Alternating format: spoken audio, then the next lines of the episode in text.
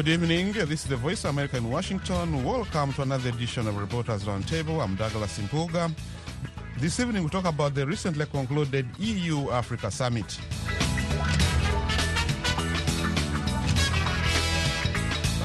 And with us tonight is my colleague, Vincent Makori, managing editor, English to Africa TV. Uh, uh, welcome to the show, Vincent. Thank you, and it's a pleasure. You're very much welcome.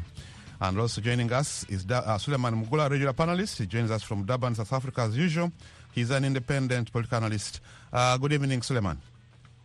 Good evening, and thank you very much for inviting me. You're very much welcome. As I said tonight, we are looking at the EU Africa Summit. They recently held the EU Africa Summit. Uh, leaders from the European Union and African Union uh, just had their first official meeting since 2017. The original plan was for them to meet again in 2020, uh, three years after their last summit, but because of COVID, that was not possible. This partnership between the two continents, which unites the 27 EU and 55 AU member states, was formally established in 2000. Uh, now, uh, gentlemen, uh, you must have had this summit in mid February, the EU Africa Summit. Uh, first of all, general take, uh, beginning with you, Vincent. First, I have to say that this Uh, re- repeat, repeat, Vincent. It, it, I, I couldn't hear you for some time. Go ahead. All right. Mhm. Yes. Uh, first, we have to observe that this is becoming a tradition for the last uh, several years, maybe 10 or more, uh, where African leaders uh, travel to Western capitals or in uh, the recent years also to the East to meet with the powerful nations uh, to hopefully uh, kind of uh, try to develop some relationship that can be beneficial to the continent. Uh, so uh, this is uh, not the first time that we have seen this uh, happening. Uh, so what I can say is that uh, uh, what we observe, what, what we look at is to see what is the content of this uh, kind of uh, uh, summits. We saw the the European Union saying that it wants to reset its relationship with Africa, with African nations, which meant that uh, there has been a problem. There has been a problem.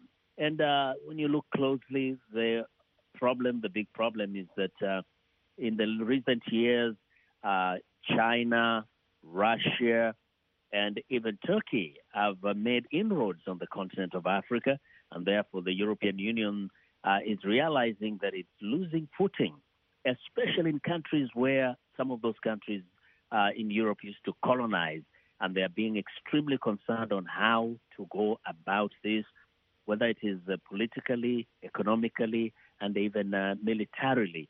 Uh, and so the summit really was predicated on the on the reality that uh, these uh, other powers, uh, Russia and China, are really becoming extremely influential on the continent of Africa. And then we can talk further about the content of this discussion. Uh, Suleiman, your general take on the recently concluded summit. The summit, as uh, you have said in your intro and what and what uh, Vincent has said, is not the first time. It has been there since 2001. It's a, a series of it's one of, of the series of meetings which is uh, carried out as a ritual between the African continent and the European continent. Much as they always prophesize that uh, it is meant to strengthen the partnership between the two continents, uh, but it has become a ritual. The rhetoric is the same, the nature of the meeting is still the same. The Europeans have to call the shots as always. And I think the conditions has been the same since 1884. Little has changed, and is still the same. The Europeans are there to protect their interests, which interests they are protected for a long time. And I don't think even this particular summit has a difference. The, the core business remains the protection of the European interests, though on surface, uh, to, to excite Africans, our interests are put in, but I think they are very secondary if we look at it deeply. I see. Uh, Vincent, uh, following up on Suleiman's point there, there are some observers who have pointed out that, that there, this relationship between the EU and Af- African Union i- i- it has tended to be one dominated by the idea of Europe as a magnanimous donor and Africa as the grateful resp- recipient. Do you look at it that way, or maybe that's uh, an unfair comparison? I think, uh, regardless of what, especially the passionate Pan Africanist may want to say about, uh, uh, you know, the continent being such a powerful continent with all these resources, uh, that uh, the relationship needs to be seen as being literally almost an equal kind of relationship. The truth is that things have really remained the same. Things have remained the same in the sense that Africa continues to be a recipient, a recipient of the uh, goodwill of the West in terms of the, uh, you know, financial aid, in terms of uh, even when it comes to, uh, you know, you just need to look recently at the COVID situation where Africa as a continent still found itself at the last, uh, the, the, end of the queue, trying to secure uh, COVID vaccines. And uh, what happened is that we saw the continent uh, call out to the West, call out to the Europeans to help, uh, to help the continent, try to supply vaccines or even help try to set up production plants on the continent.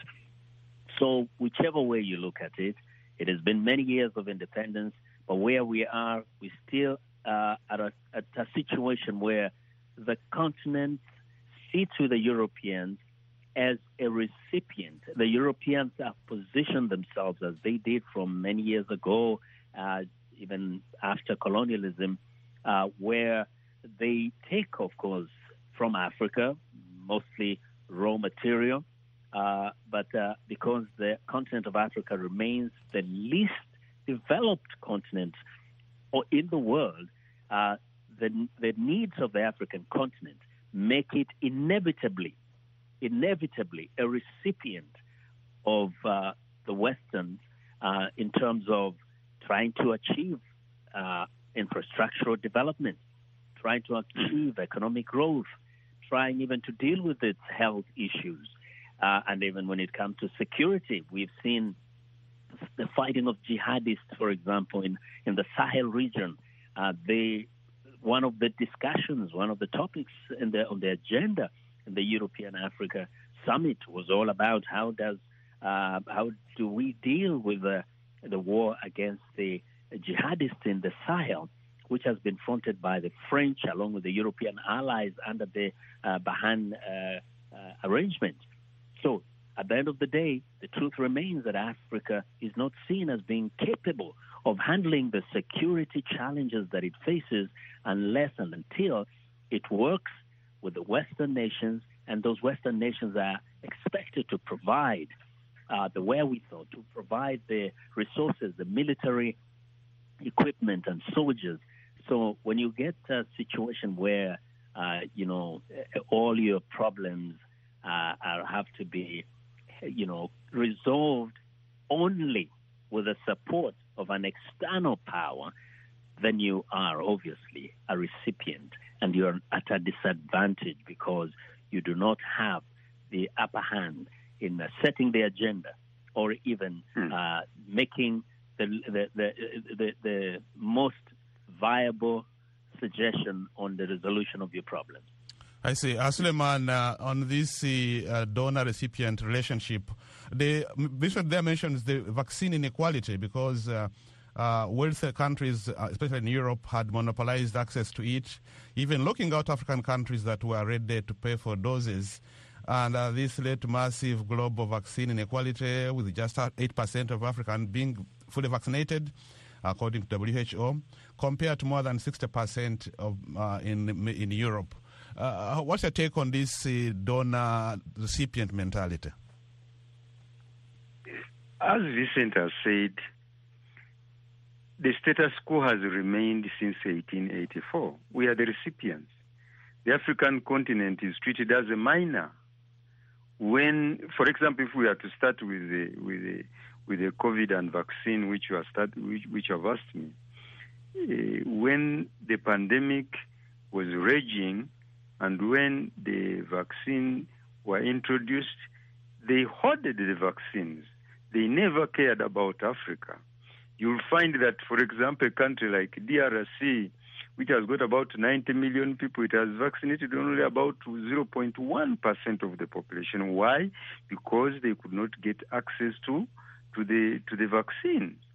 Why? Because we are treated as minor. Why African continent is not a priority to them. All these conferences are only facade showing that they care for us. But as Vincent has said, we don't make the agenda. They make the agenda. They decide. When they decided that they had to release some vaccines for us, whether they are one ma- month to expiry date, they would release them. They have donated quite a number of doses, for 400 million, but um, but at their own discretion. It, there was no equitable distribution from the beginning. Even then, to go further to the point, as we have said, we are not setting the agenda. If you look at the conference itself, let's look at the the 27, uh, 2017 conference, the fifth summit. The fifth, the fifth summit was the theme was investing in youth for sustainable future. Now, uh, uh, five years down the line, do the youths of Africa feature anywhere in the program of the uh, European Union versus Africa? What have they done? Look at the conditions of the African youth. What have we done? What is their conditions? They are still in the same miserable conditions. Unemployment has gone higher. The COVID has devastated the economies and it has made them even more hopeless. It's, it's, thousands of jobs have been lost. Now, when you look at the now the current uh, current the, the recently concluded conference, did it did it uh, address what has happened to the youth? In the in the interim, the COVID devastation? Do you see any special package to uh, to resuscitate the economies, to create employment, to help the youth uh, go back in business? There is none. Instead, the agenda was set by Europe themselves. If one looks at the the theme, if one compares the theme of the last uh, last summit and you check what has been done in the in between 2017 to date, you'll find that there is no uh, correlation with uh, there is no fulfillment of the promises which the the AU made as far as the the investing in the youth is concerned. Instead, the youth are still vulnerable, they are still restless, they are still hopeless. Jobs are gone, the economies are devastated, and the the help is not the one which which is promised is not even geared towards youth um, resuscitation as far as their social and economic development is concerned.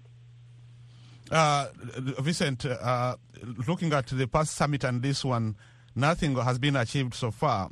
Do you expect anything to be achieved in this one? Uh, apparently, there was not even any commitment to concrete commitment. Uh, some people say it was just mere talk. You know, I see it as a, a reaction, just a reaction to uh, China Africa and uh, and Russia Africa influence, uh, and and they, are trying to figure out how to counter that because one of the things that is uh, is clear is that the Europeans do not want to lose the grip on the African continent they have been concerned uh, for the last several years uh, with uh, the way African countries have kind of turned eastward. And uh, of course, uh, the colonial linkages make the Europeans want to, to maintain. They know the benefits of uh, having Africa, you know, in the in their in their in their fold. It's a, it's a, you know they have benefited. The Europeans have benefited from the continent of Africa for uh, for decades, for now a uh, century. Uh, so this this particular summit is, is is basically just a reaction to that, and uh, and that's why we saw commitments being made, for example, to boost investment in Africa by you know say about 170 billion U.S. dollars, and and all this is all about how the Europeans are trying to figure out how to uh, to to try to maintain a footing on the African continent. And I have to say, of course, African leaders are trying to earn respect from the African, uh, from the Europeans. You saw President of uh, um, Senegal, who is the president, the current chairman of the Africa Union, saying, "Well, we want to be seen as equals with the Europeans." So the, the African leaders are demanding uh, respect from their Europeans. They are demanding respect from the Western and the Eastern uh, powers. But the reality remains as long as you are the one who is receiving, who is benefiting from the development of the Western nations or China or Russia, you really cannot be treated as an equal. You cannot, even if you wish it. Now, not to say that those Western nations or the Eastern nations are necessarily showing blatant disrespect to the African leaders or as a continent. But the truth remains that Africa remains is at a disadvantage because of its underdevelopment, of uh, disunity, of uh, insecurity, and because of all these needs by the continent. It creates a condition where Africa is trying to figure out how to solve its problem, but it cannot solve the problems without relying on the Europeans, on the Chinese, on the Russians, on the Americans. I see. If you're just joining us, you're listening to Reporters Roundtable. We are coming to you from the Voice of America in Washington. Tonight, we're looking at the recently concluded European Union African Union Summit that was held in mid April, in mid February. Our panelists are my colleague Vincent Makori, managing editor TV English to Africa, and Suleiman Mugula, an independent political analyst in Durban, South Africa, and I'm your host, Douglas Mpuga, here in Washington. Um, gentlemen, one of the sticking issues that has been uh, uh, pointed out by many analysts is the issue of fossil fuel hypocrisy, uh, what they call, some of them call it hypocrisy because uh, wealthier countries uh, which have contributed the most to climate change and while lower, lower income countries, most of them in Africa, are disproportionately feeling the effects. And then there's the issue of paying for the loss and damage in poor countries caused by climate change. There were lots of pledges to help Africa cope with this. Um, it didn't. It wasn't prominent in this summit, was it, uh, Vincent? Beginning with you. Uh, let's go to Suleiman. Okay. No, it wasn't. The climate change uh, transition was never a very big issue, though it is covered in the 100 and and the 50 billion euro package, investment package, which they are they are talking about, and they are they are promising that amongst the issues which are to be there, there will be the the, the, the transition uh, to to, to in, in, in, the in the energy sector. So, as you have said, it is not a very big. It was it didn't feature as a very big issue. It was just coming in as one of the issues to be covered under the investment package. And as we have said again, and as we shall emphasize again, when you look at their at the at the themes at the of what was discussed, Macky Sall emphasized it from the beginning, and he said we want to we want commitment from from Europe on the development of of energy, of gas, uh, of of gas and uh, accessible energy to the people of Africa because you have got about 600, 600 million people in darkness who don't access who don't have even access to electricity and so on. But in the long run, still, as they said, when you look at what the commitment was, it was never directly on the on on the energy uh, and the climate change transition. So it still remains their own agenda. The the the mood, the the behavior is still paternalistic. They still determine what they have to give us. And if you look at their agenda, it only included what they have. And unfortunately, as Vincent has said, we we don't have African leaders who can come up with with a specific uh, focused uh, uh, with a focused agenda to demand from them. People, unlike uh, people like Magufuli, this one just accept. They just want respect from them, so that the agenda which they have brought is what we have to follow. Otherwise, even uh, the bottom line is that uh, the question of being an African European uh, European continent uh, partnership is not even there. When you look at their policies and the way they disperse their their their, their assistance packages, they disperse them on bilateral uh, on bilateral terms. So it is not as a continent. If it was being dispersed as a continent, we would have seen one collective package. For example, a stimulus package, post-COVID stimulus package for the continent to divide within itself. Post-COVID uh, Eh, assistance in the energy sector. Post, it will be focused. But now it is ju- just general terms, but in the long run, it goes bilateral. So even the question of being European and African partnership, in reality, it is not even there. Instead, it is bilateral. And when you go deep into the bilateral, you find that it is very unfair. It is skewed towards Europe. That is why the, the Tanzania refused even to sign the package which they had come up with the East African countries because when it read into the fine lines, it found that it was so unfair to the to the African countries, and it, it was more in favor of the European countries. So you find that their processes have not changed, their intentions have not changed, their views about Africa have not changed. They are still the same, despite the rhetoric. Yeah, Vincent, uh, this issue of uh, transitioning to from fossil fuels, Africa would has a lot of natural resources, gas and oil and this would help them push them uh, to the, to to uh, in, in, their development uh, goals. But then there seems to be a mismatch. Oh, most certainly. I mean, Africa has everything that would make any continent the most developed continent in the world.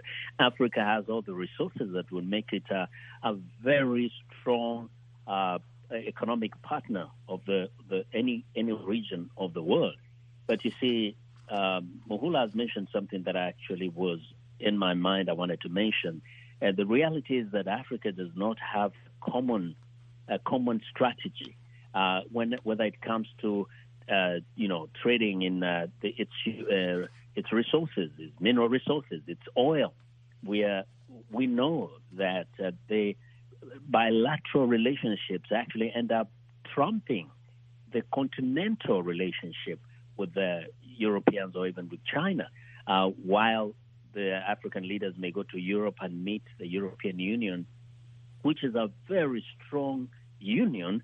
Uh, at the end of the day, you will see that when the African leaders get back home, the European leaders will make individual uh, visits to individual African countries. African leaders will travel to particular European nations and they'll have these bilateral agreement, bilateral relationship, even investments, so that uh, uh, you know what China, what Kenya is doing with the Europeans uh, has nothing to do with what Nigeria is doing with the with the Europeans, whether it has to do with the mineral resources or some economic uh, uh, stimulus packages.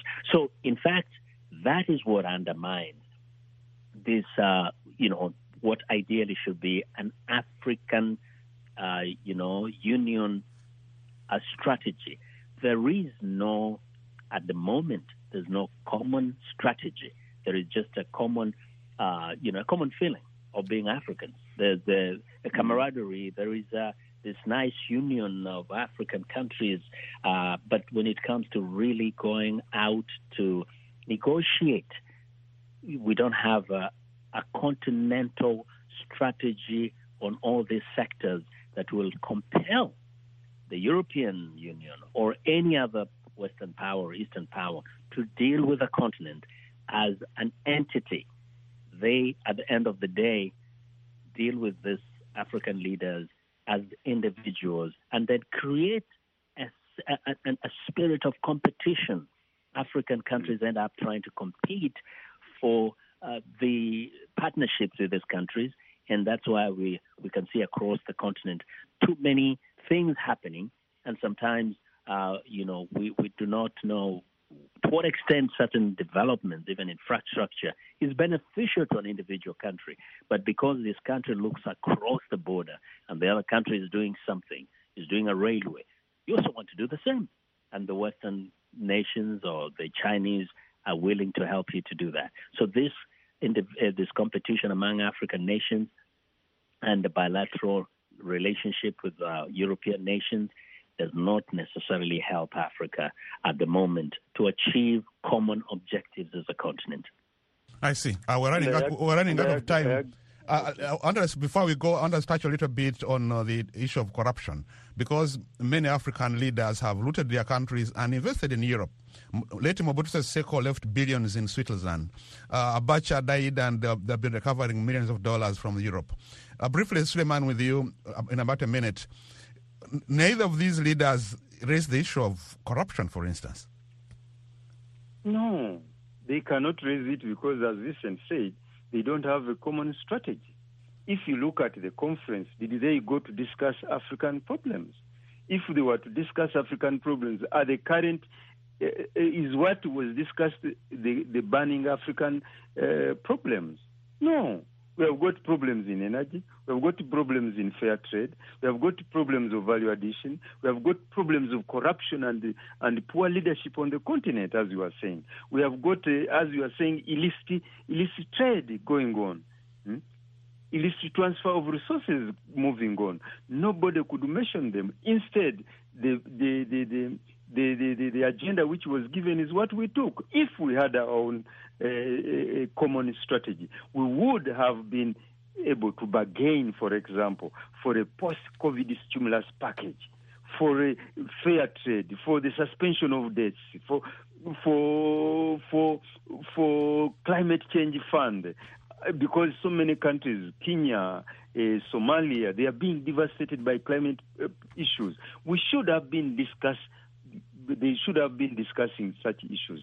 But many of those were not discussed because of the skewed nature of these organizations and partnerships. A last word on that one, uh, Vincent, about, about a minute. Yeah, I mean, uh, you know, we know that uh, one of the biggest challenges of the continent is corruption, but the question has always been who is really willing to throw the stone uh, if they live in a glass house. We have a challenge of uh, fighting corruption because um, many of the corruption issues tend to go all the way up to the top leadership.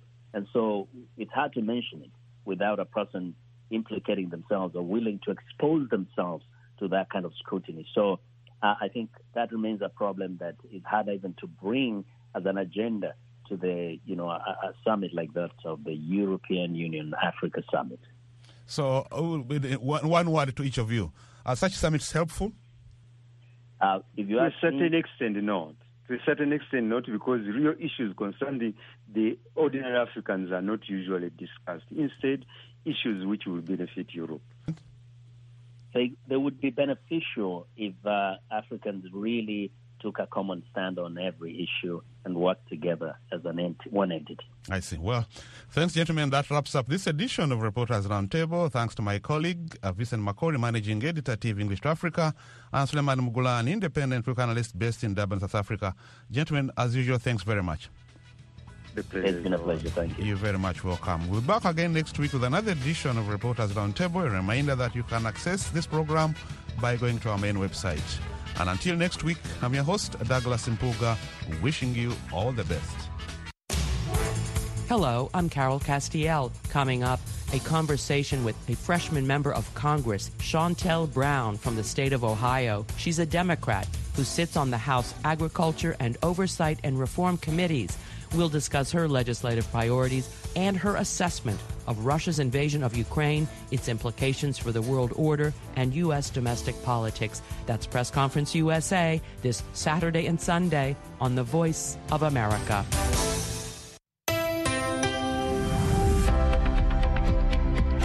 Go beyond the daily headlines with VOA's Flashpoint Ukraine. Each weekday at 2105 UTC, join me, Steve Miller as I put the latest developments into a global context with interviews and analysis. Listen online at voanews.com slash flashpoint or in your favorite podcast player.